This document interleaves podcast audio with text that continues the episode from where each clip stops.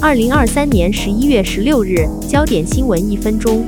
总统拜登和中国国家主席习近平周三举行会谈，目的在稳定两国关系。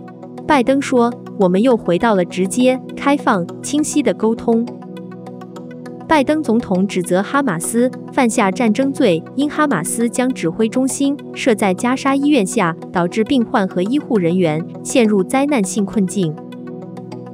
美国参议院周三以八十七票对十一票通过一项可保持政府开放的权宜之计，以避免本周末关闭。德州州长阿伯特宣布将签署一项边境法案，要将非法入境移民视为新犯罪。联邦监管机构宣布批准 SpaceX 发射星际飞船系统，这将是有史以来最强大的火箭。